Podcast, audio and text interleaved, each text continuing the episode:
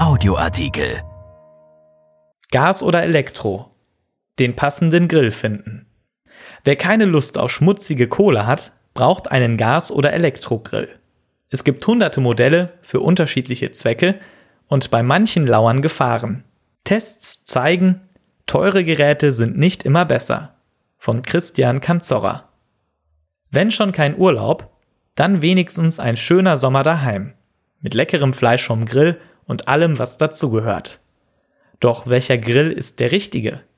Mit Holzkohle lässt sich zwar das beste Aroma erzielen, aber der Brennstoff ist teuer und das Grillen eine staubige Angelegenheit. Komfortabler sind Gas- und Elektrogrills, jedoch gibt es dort große Unterschiede, nicht nur beim Preis.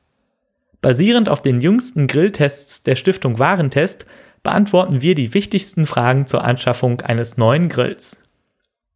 Gas oder Elektro? Beide Grillvarianten haben Vor- und Nachteile.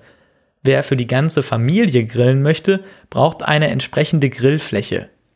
Die ist bei Gasgrills meist größer als bei Elektrogrills, sagt Roman Schukis von der Stiftung Warentest, der sowohl den aktuellsten Gasgrilltest von 2019 und den Elektrogrilltest von 2020 begleitet und die Ergebnisse zusammengefasst hat.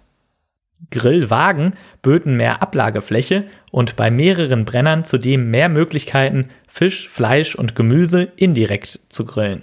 Zitat: Das geht bei Elektrogrills nicht. Der Vorteil bei Modellen mit Stecker: Sie können auch innen eingesetzt werden. Kontaktgrills noch eher als Flächenelektrogrills. Schukis betont, es kommt auf den Verwendungszweck an. Worauf vor dem Kauf achten? Kontaktelektrogrills, die sich in der Regel wie ein Sandwich zusammenklappen lassen, erreichen weniger Temperatur als Flächen- oder Gasgrills. Auf letzteren lassen sich größere Mengen grillen. Für den Gebrauch in Innenräumen sind Gasgrills jedoch nicht geeignet.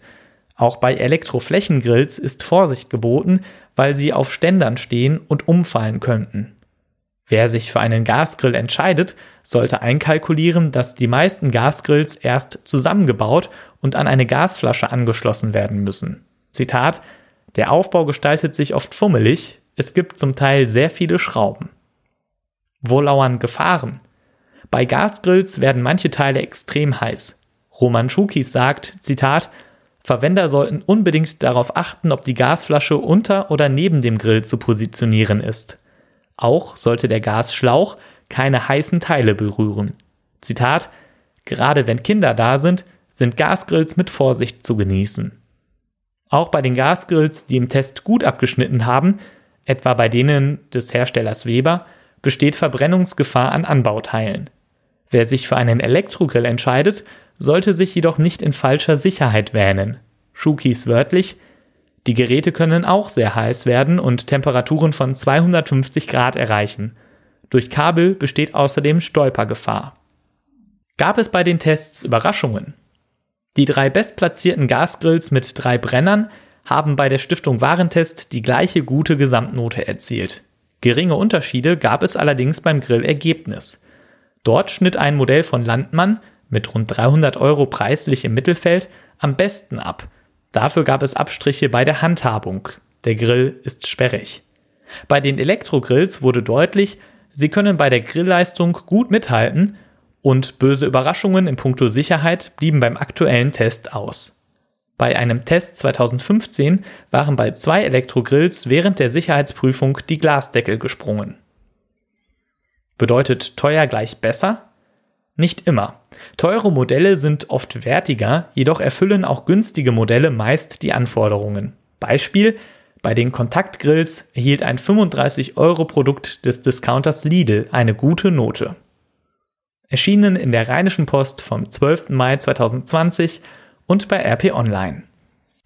RP Audioartikel. Ein Angebot von RP Plus.